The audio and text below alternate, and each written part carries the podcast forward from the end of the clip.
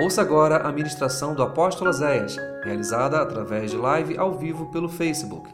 Uma palavra que irá edificar a sua vida. Salmos 23.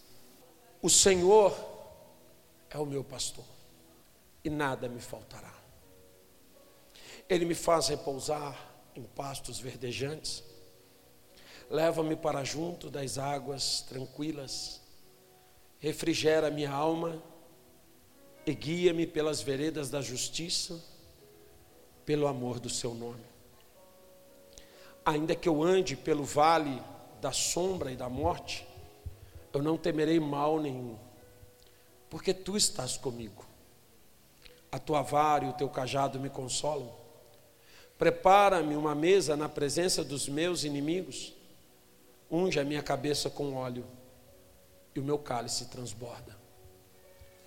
Certamente que a bondade e a misericórdia me seguirão todos os dias da minha vida, e eu habitarei na casa do Senhor para todo o sempre. Quem já conhece esses salmos, diga amém. Quem já estudou esse salmo, diga amém. Quem entende a profundidade desse salmo, diga amém. Nesta manhã, Deus, eu quero te pedir que tu nos traduza Salmos 23. Um pouquinho do que ele fala, porque ele é inesgotável, mas que nessa manhã ele traga cura ao nosso coração. Me esconde atrás da tua cruz, que eu diminua e que tu cresças, e que a tua palavra em nós traga vida, paz, restauração, em o nome de Jesus. Amém. Você pode sentar.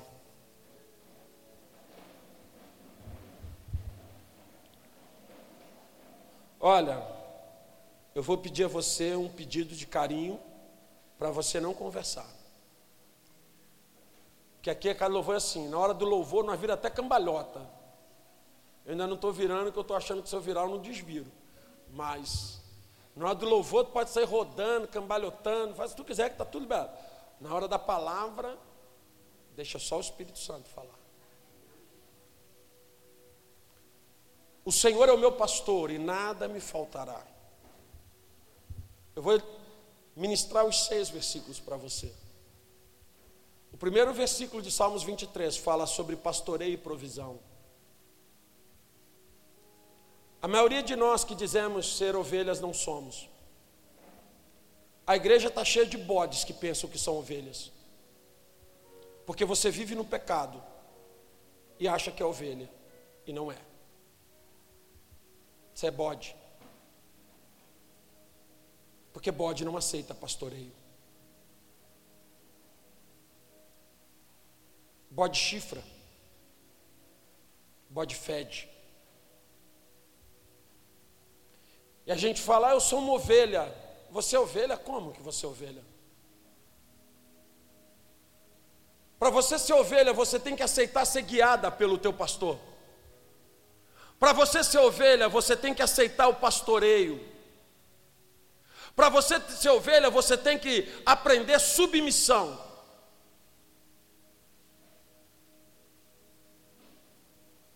E eu não estou falando do pastoreio de Oséias, esse aí é outro. Eu estou falando do pastoreio de Cristo. Eu não posso ir contra a palavra, eu não posso ir contra o que Jesus me ensinou e dizer que Ele é o meu pastor, porque não é. Jesus vai ser o meu pastor quando eu passar a obedecer a Sua palavra. Enquanto eu não colocar Ele como Senhor da minha vida, enquanto Ele não for o dono da minha vida, eu não sou ovelha do seu pasto. E tem muita gente enganada achando porque vai na igreja, porque vai no culto, porque dá um dízimo ou dá uma oferta, é ovelha, não é. Oferta não te faz ovelha, dízimo não te faz ovelha, vinha culto não te faz ovelha, porque a salvação não está à venda. O que te faz ovelha é obediência. E para obedecer, você tem que negar você mesmo. É difícil você estar sempre sendo guiado. Porque o ser humano acostumou a escolher o que ele quer. Nós gostamos desse tal de livre-arbítrio. Nós gostamos de dizer assim: ninguém me manda. Nós gostamos de dizer: eu faço as minhas escolhas. E Deus fala: então você não serve para ser minha ovelha. Porque Ele disse assim na Sua palavra: todo aquele que faz a vontade do meu Pai, esse é o que me ama. Aquele que tem os meus mandamentos e o guarda, esse é o que me ama. E quando você realmente tem um encontro com Cristo, você vai passar por situações na tua vida que vão ser muito difíceis. Porque Ele te manda fazer o que tu não quer fazer. Ele te dá algumas ordens que mexem com você. Ele faz você perder o controle para que Ele seja o Senhor da sua vida. Mas Ele diz o seguinte: O Senhor é o meu pastor. Por que, que Davi fala isso? Porque Davi era pastor. Quando Davi escreve esse salmo, ele ainda não era rei, ele ainda era um pastor fugitivo. E Davi, por muitos anos, ele pastoreou ovelha, e ele sabia o que era ser pastor. E aí, quando ele está fugitivo, sozinho, ele lembra do, da situação dele, faz uma figuração e diz: O Senhor é o meu pastor, e não vai faltar nada para mim. A tua autossuficiência está fazendo você perder as provisões de Deus para a sua vida. Eu vejo pessoas reclamando: eu não tenho isso, eu não tenho aquilo, está faltando isso, está faltando aquilo, eu não estou. Sabe por quê? Porque você ainda está no controle. Você faz do teu jeito e colhe os frutos disso. Tem pessoas que oram, jejuam, buscam, leem Bíblia, fazem devocional, fazem oração, mas continuam no controle. Até hoje não aprenderam a obedecer ao Espírito. Até hoje não aprenderam a ser ovelhas. E essa autossuficiência ainda precisa ser muito tratada em nós. Precisamos aprender a depender verdadeiramente da, do, do pastoreio de Deus para nós. A palavra de Deus diz, no versículo 2: Ele me leva aos pastos verdejantes e as águas tranquilas. Fala para o teu irmão assim, por vezes, um pastor tinha que andar quilômetros para chegar na água boa. E mais outros quilômetros para chegar no pasto. Você está andando com Jesus. E ele diz: Vem comigo. Eu sou o teu pastor. E você vai atrás dele. Porque você é uma ovelhinha. Maravilha. E ele fala: Está com sede? Estou. Vamos beber água. E aí você está andando, andando, mas nunca chega. E você já começa a se revoltar. E você já começa a se irritar.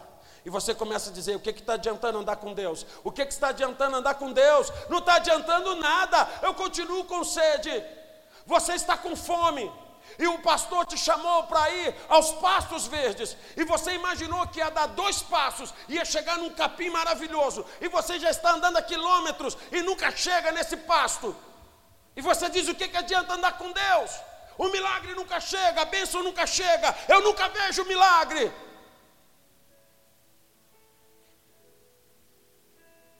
Tem pastores que estão pregando pastos verdes, mas que estão cheios de venenos estão matando ovelhas com facilidades. Tem pastores arrumando água rapidamente para as suas ovelhas, e as ovelhas estão morrendo com água envenenada de fontes dúbias. Jesus vai te levar até onde for necessário. Jesus vai te levar à melhor água, ao melhor pasto. E Ele te promete uma coisa: se você estiver no meu pastoreio, não vai te faltar nada. E se está faltando, é porque você não está no pastoreio dele.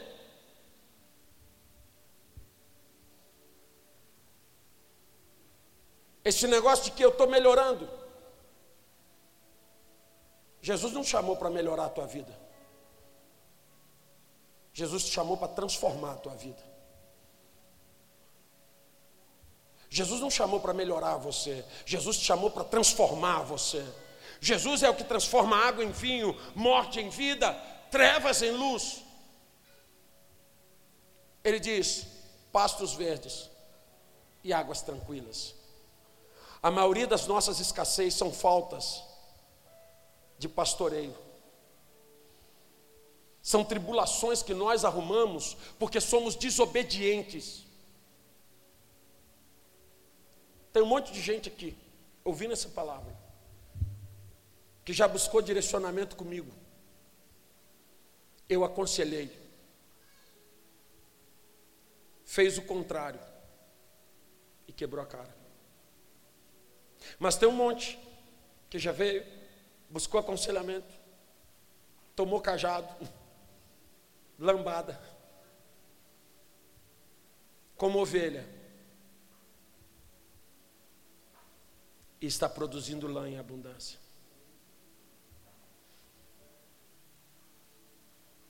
Aprenda uma coisa nessa manhã. Águas de tormentas e pastos secos tem sido constante na vida de uma igreja autossuficiente que não se dobra diante da vontade de Cristo. Eu quero criar meu próprio pasto, eu quero fazer minhas próprias águas, e não funciona assim. Deus está dizendo em Salmos 23, Davi está dizendo: O Senhor é o meu pastor, não vai me faltar nada, Ele vai me levar às águas e aos pastos. Diga para o teu irmão no tempo dele. Tu não sabe onde está a bênção. Fala para ele, tu não sabe onde está a bênção. Mas ele sabe. Quem sabe? Continua andando atrás dele. Pastor, mas está demorando para caramba, pastor, está demorando. Está demorando? Você acha?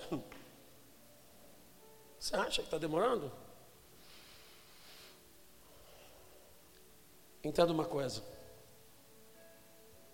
No versículo 3 ele vai dizer assim: refrigera minha alma e guia-me pelas veredas da justiça, pelo amor do seu nome. Uma das, uma das características mais fortes do pastoreio de Jesus em nossas vidas é o equilíbrio e a paz emocional. Esta é a geração mais desequilibrada emocionalmente que o mundo já viu. Nós estamos lidando com crianças desequilibradas, adultos desequilibrados, jovens desequilibrados, idosos desequilibrados emocionalmente. E aí você fala: ah, mas não. Desde que o pecado entrou no mundo, o remédio continua sendo o mesmo: Jesus. Davi está dizendo assim: Tu refrigera a minha alma. Irmãos, presta atenção nisso. Tem dia que o troço está pegando fogo, sim ou não? Ele não disse assim: Tu não deixa a minha alma esquentar. Ele não disse: Tu não deixa a minha mente pegar fogo. Ele não disse isso. Ele disse que tu refrigera.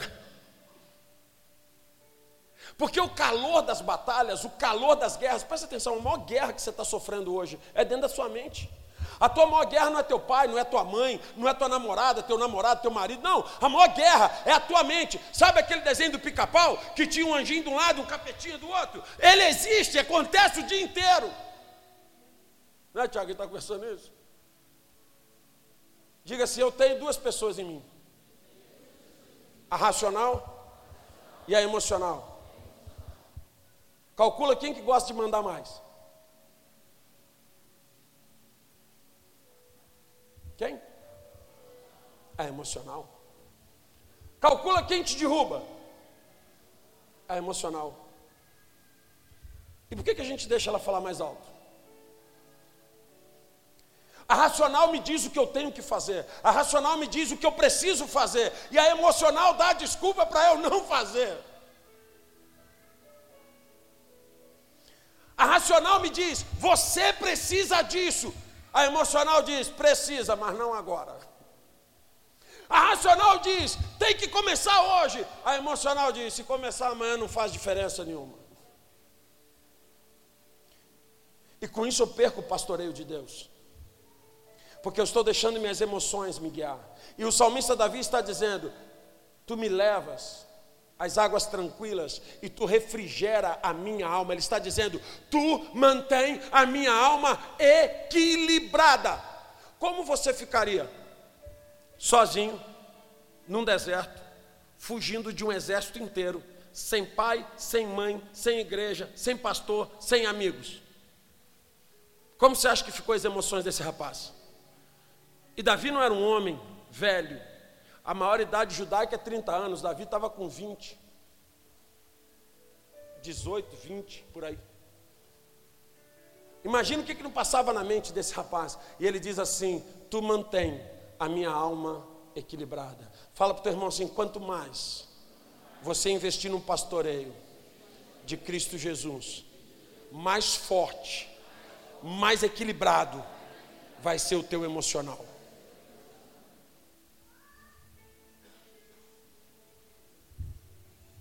Eu tenho visto uma igreja totalmente desequilibrada emocionalmente. Que vai do ataque de pelanca ao mimimi, ao coitadismo, ao vitimismo, a raiva, a violência, o ódio, é tudo dentro da igreja. Às vezes eu falo, meu Deus, isso aí é crente, isso aí é ovelha de que pasto? Cadê o equilíbrio? Porque presta atenção, o pastoreio de Jesus traz para nós segurança.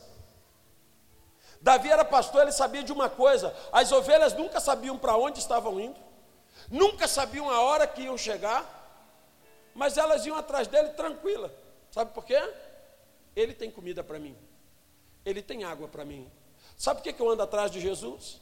Não é porque ele me dá tudo o que eu quero, é porque ele dá tudo o que eu preciso. Sabe por que eu ando atrás de Jesus? É porque, ainda que agora eu esteja passando alguma necessidade, dificuldade, eu sei que Ele vai prover todas as minhas necessidades e não vai me faltar nada. O pastoreio de Jesus me traz segurança. E o que, que é a crise de ansiedade? Insegurança, dúvidas e medos. Quanto mais fé você exerce, mais seguro você fica. Eu já contei isso aqui várias vezes.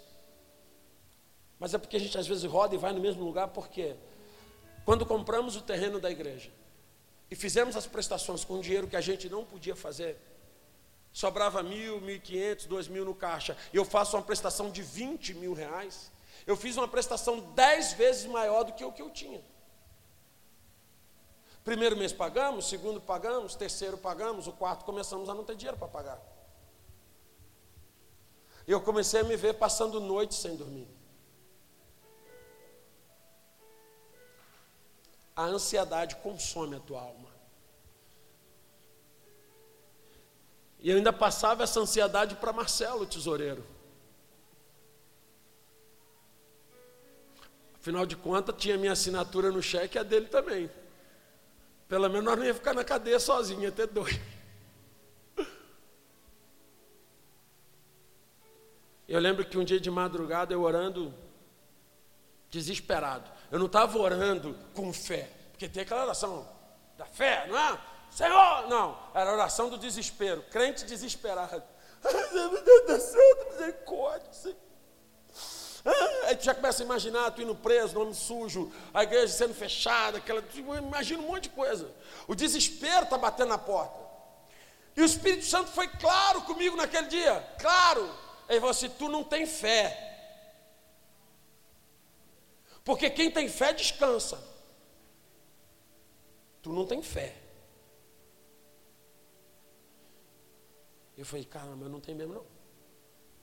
E eu comecei a orar, Senhor, me dá fé, me dá fé. Isso estava ali na quarta, ainda faltava 15 prestações só. Eu lembro de, de eu chegar e Marcelo falou assim, ó, vai bater o cheque semana agora e tal. Sei não. Fica tranquilo, Marcelo tranquilo. Uma vez ele falou assim: Eu não sei de onde vem essa tua tranquilidade. Eu falei, Marcelo, tranquilo, calma.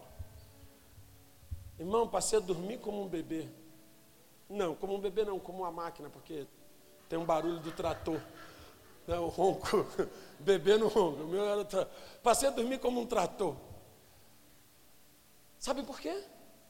Porque o pastoreio de Jesus te traz segurança. Não vai faltar. Não vai faltar? Não vai faltar? E por que você está ansioso? Preocupado, nervoso. O pastoreio de Jesus te traz essa segurança. Aí no versículo 4 ele vai dizer assim: E ainda que eu ande pelo vale da sombra e da morte, eu não vou temer mal algum. A presença de Jesus te tira o medo. Você anda com medo? Pastor, estou com medo. Eu estou com medo, estou achando que vai dar errado. Tô... Medo de quê? A presença de Jesus tira todo medo. O pessoal fala, cara, tu é muito maluco. Não, meu irmão, eu estou ficando um pouquinho mais corajoso ainda, falta muito. Sabe por quê? Porque eu aprendi a confiar no meu pastor. Irmãos, presta atenção. Quantos de vocês aqui que eu vejo que confiam em mim? Vocês me contam segredos. Vocês me confidenciam coisas pessoais de vocês. Vocês me contam histórias que ninguém sabe. Vocês confiam em mim. E eu sou um ser humano. Por que, que você não tem a mesma confiança em Jesus? Por que, que você não tem a mesma certeza? Por que, que muitas vezes você vem me pedir um conselho, eu te dou, e você obedece, e você fala: caramba, meu pastor me disse, então é verdade. Por que, que você não tem essa mesma certeza no pastoreio de Jesus sobre a sua vida? Que a palavra dele é verdade, que vai se cumprir, e que tudo que ele falou para você vai ser realidade na sua vida. Por que, que você tem medo? Pastor, eu estou com medo de perder minha casa, eu estou com medo de perder meu carro, estou com medo de perder meu casamento, estou com medo de ficar com câncer, eu estou com medo de ficar doente. Você não tem que ter medo, você tem que ter fé.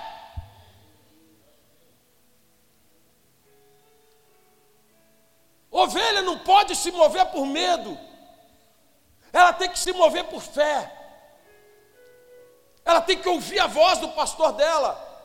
Fala para o teu irmão, cale essas vozes que estão nos teus ouvidos e abra o teu ouvido para a voz de Jesus. Irmãos, é muita voz da nossa cabeça. É a voz do emocional contra o racional. É a voz da mãe, do tio, do pai, do avô, do amigo da escola, do colega de trabalho. É a voz do patrão, do empregado. É a voz do cobrador, do. Nossa, é muita voz. Tem dia que a gente parece que vai ficar maluco. Você já passou por isso? Entenda uma coisa. Davi se tornou um homem corajoso, pela certeza que ele tinha da presença de Deus ao lado dele. A presença que trazia correção, a presença que trazia disciplina, a presença que trazia tratamento, porque ele diz assim: a tua vara e o teu cajado me consolam. Davi aprendeu a ser corrigido por Deus. Davi aprendeu a ser tocado por Deus. Mas Davi sabia que em Deus ele tinha proteção e ele podia ficar corajoso que nada ia acontecer com ele. Sabe por quê? Porque ele era um rapaz. E ainda era jovem quando um urso foi comer as ovelhas e ele matou aquele urso. E depois veio um leão para comer as ovelhas do pai dele e ele matou o leão. E aí ele pensou: caramba, se eu que sou um rapaz, um fraco, eu matei um urso e um leão para defender as minhas ovelhas, o que que Deus não vai fazer por mim para me defender? Meu irmão, se tu é ovelha, descansa a tua alma. O teu pastor está cuidando de você nessa manhã. Ele está zelando por você. Nós não somos bastardos, nós somos filhos, aleluia. E como filhos e ovelhas, nós passaremos pela vara e pelo cajado da correção e da direção de Deus. Mas isso só demonstra o amor que Ele tem por nós. No versículo 5 ele vai dizer: Preparas para mim uma mesa na presença dos meus inimigos. Unge a minha cabeça com e o meu cálice. Gente, a palavra de Deus, quando você estuda a palavra, quando você mergulha, talvez você já tenha lido esses salmos, lido não, você repete ele um milhão de vezes. Primeiro ele diz assim: Preparas para mim uma mesa na presença dos meus inimigos. Olha só, aqui na igreja a gente não canta aquela música Sabor de Mel. Isso é heresia, irmãos. Isso é coisa do capeta na vida da igreja. Quem me viu passar na prova e não me ajudou, quando me vê na benção vai se arrepender vai sentar na arquibancada para me ver. Ou seja, se o cara está na arquibancada é porque eu estou no palco. Tô... Isso é coisa do diabo, só pode ser. Fala comigo assim: Deus vai preparar uma mesa para mim, na presença dos meus inimigos, e eles vão comer nela.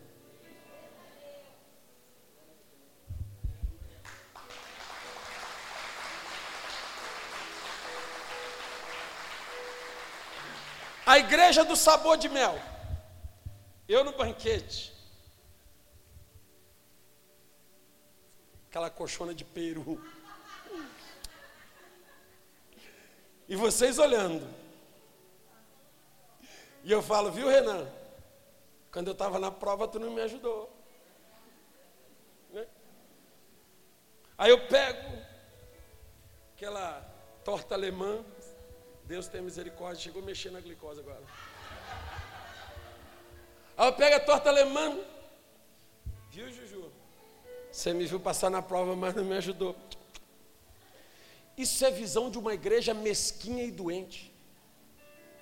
A visão de uma igreja sarada, de ovelhas do pasto de Cristo, é que Ele vai colocar uma mesa para mim.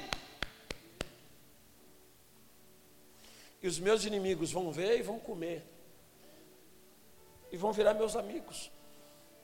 Porque o que Deus me dá não é para mim, é para todos. O que Deus dá para a igreja é para ser dividido. O que Deus dá para a igreja é para. Ah, mas, cara, todo mundo vai se beneficiar da sua bênção. Agora, sabe o que é o mais lindo? Isaías 54, 17 tem uma promessa. Fala, para mim. Não, assim não, assim não pega a bênção. Deus tem uma promessa. Lê comigo não prosperará nenhuma arma forjada contra ti, e toda língua que se levantar contra ti em juízo, tu a condenarás. Esta é a herança dos servos do Senhor e a sua justificação que de mim procede. Diz, sabe o que, é que ele está dizendo? Todo plano do diabo contra a tua vida já caiu por terra no poder do nome de Jesus. Você pode aplaudir ao Senhor por isso? Aleluia!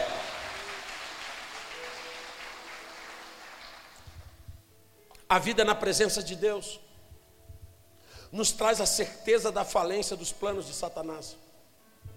Muitas vezes, ministrando libertação, espíritos malignos se levantaram, usando pessoas manifestas e disseram: Eu vou te matar, eu vou te matar.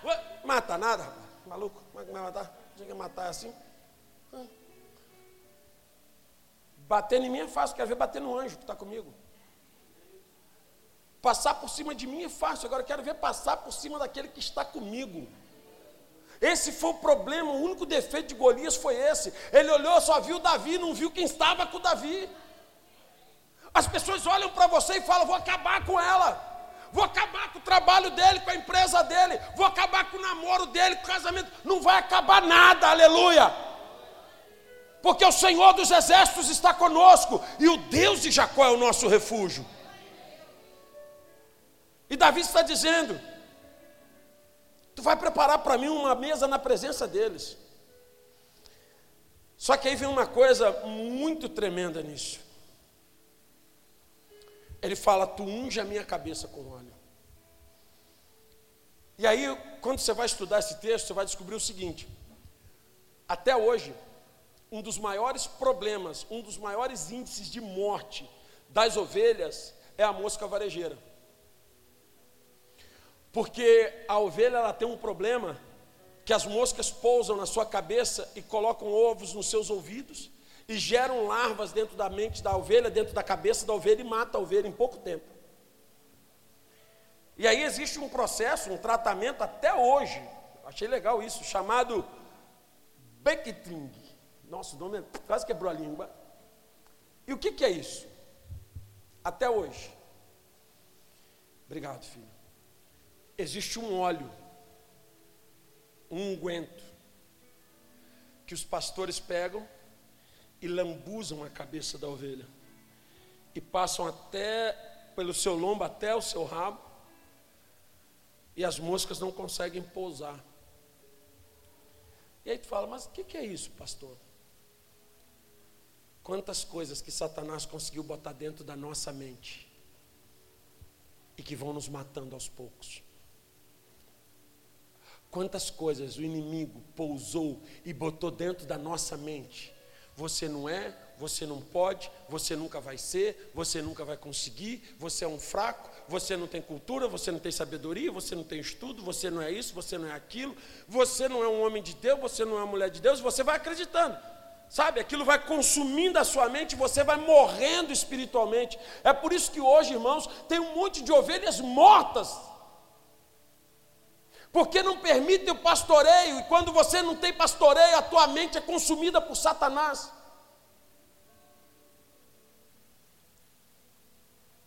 A palavra de Deus diz: unges a minha cabeça com óleo. Coloca a mão sobre a tua cabeça e diz assim: Senhor Jesus, eu repreendo todo pensamento gerado pelo inimigo, todo pensamento que me leva a perder a tua presença, que saia em nome de Jesus. Amém? Não é braba a luta do pensamento?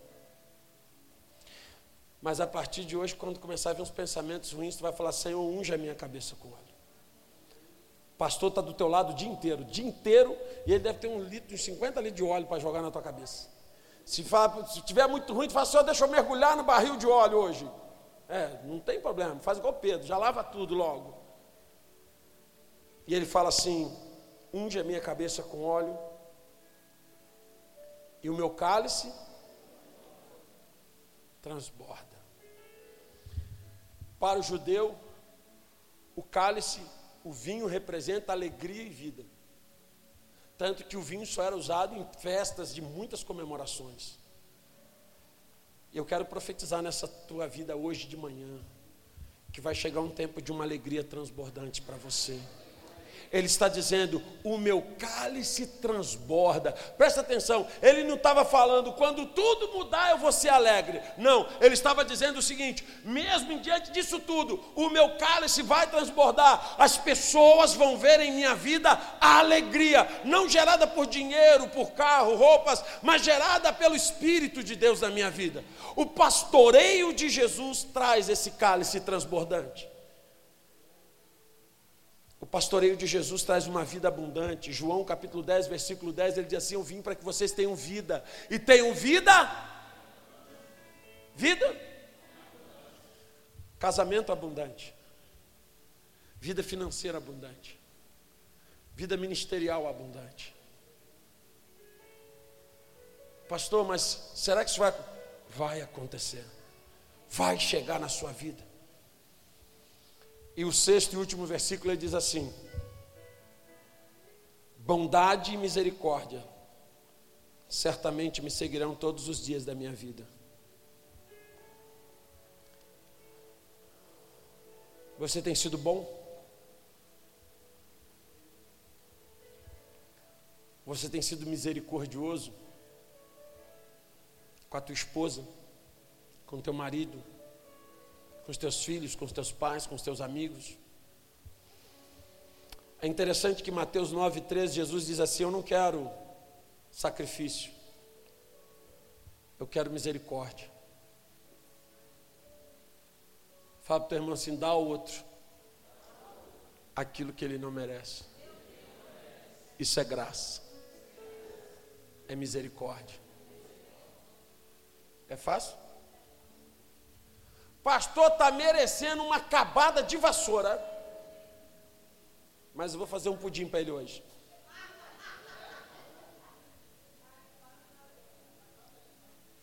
Torta alemã, Vera. Pode fazer também. Jesus é conosco. Pastor, ela está merecendo. Dia do aniversário dela, deu uma panela de pressão para ela. Porque isso é para acabar mesmo com, a, com, o casamento, né? Aniversário da varoa, o cara da panela de pressão.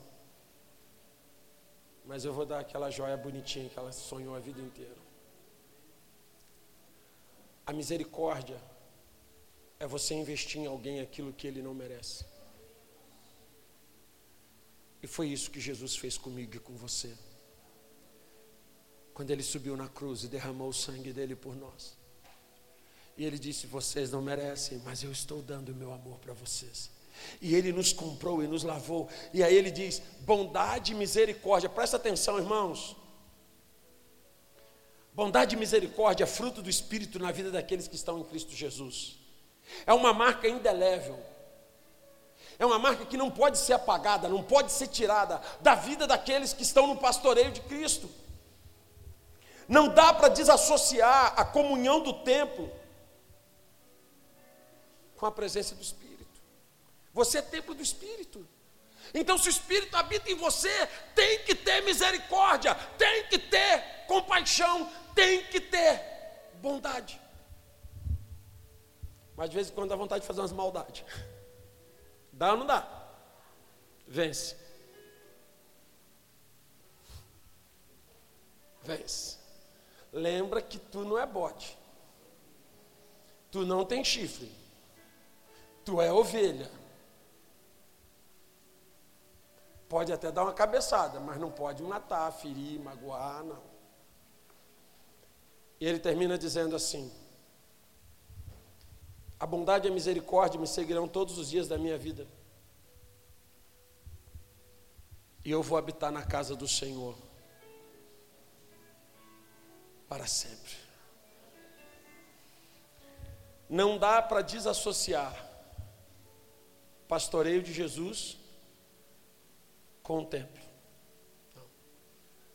Quem ama Cristo, ama isso aqui. Quem ama Cristo, ama o culto, ama a comunhão, ama o templo, ama a casa. Davi disse assim: Senhor, por todos os dias eu vou ficar na tua casa. Vai ter uma hora que Davi vai fazer um salmo e ele vai dizer assim: Uma coisa peço ao Senhor e eu a buscarei. Aí você pensa, que eu tenha muita grana, saúde, paz e felicidade. Agora ele já era rei. Ele podia falar que todos os meus inimigos morram, que eu seja vitorioso. Não, ele fala uma coisa: eu pedi ao Senhor e eu a buscarei. Que eu, que eu possa habitar em Sua casa para todo sempre. Aí ele vai escrever um outro salmos, ele vai dizer assim: Eu prefiro passar um dia na porta da igreja do que mil dias na festa dos ímpios. E olha que ele era convidado para as melhores festas do mundo.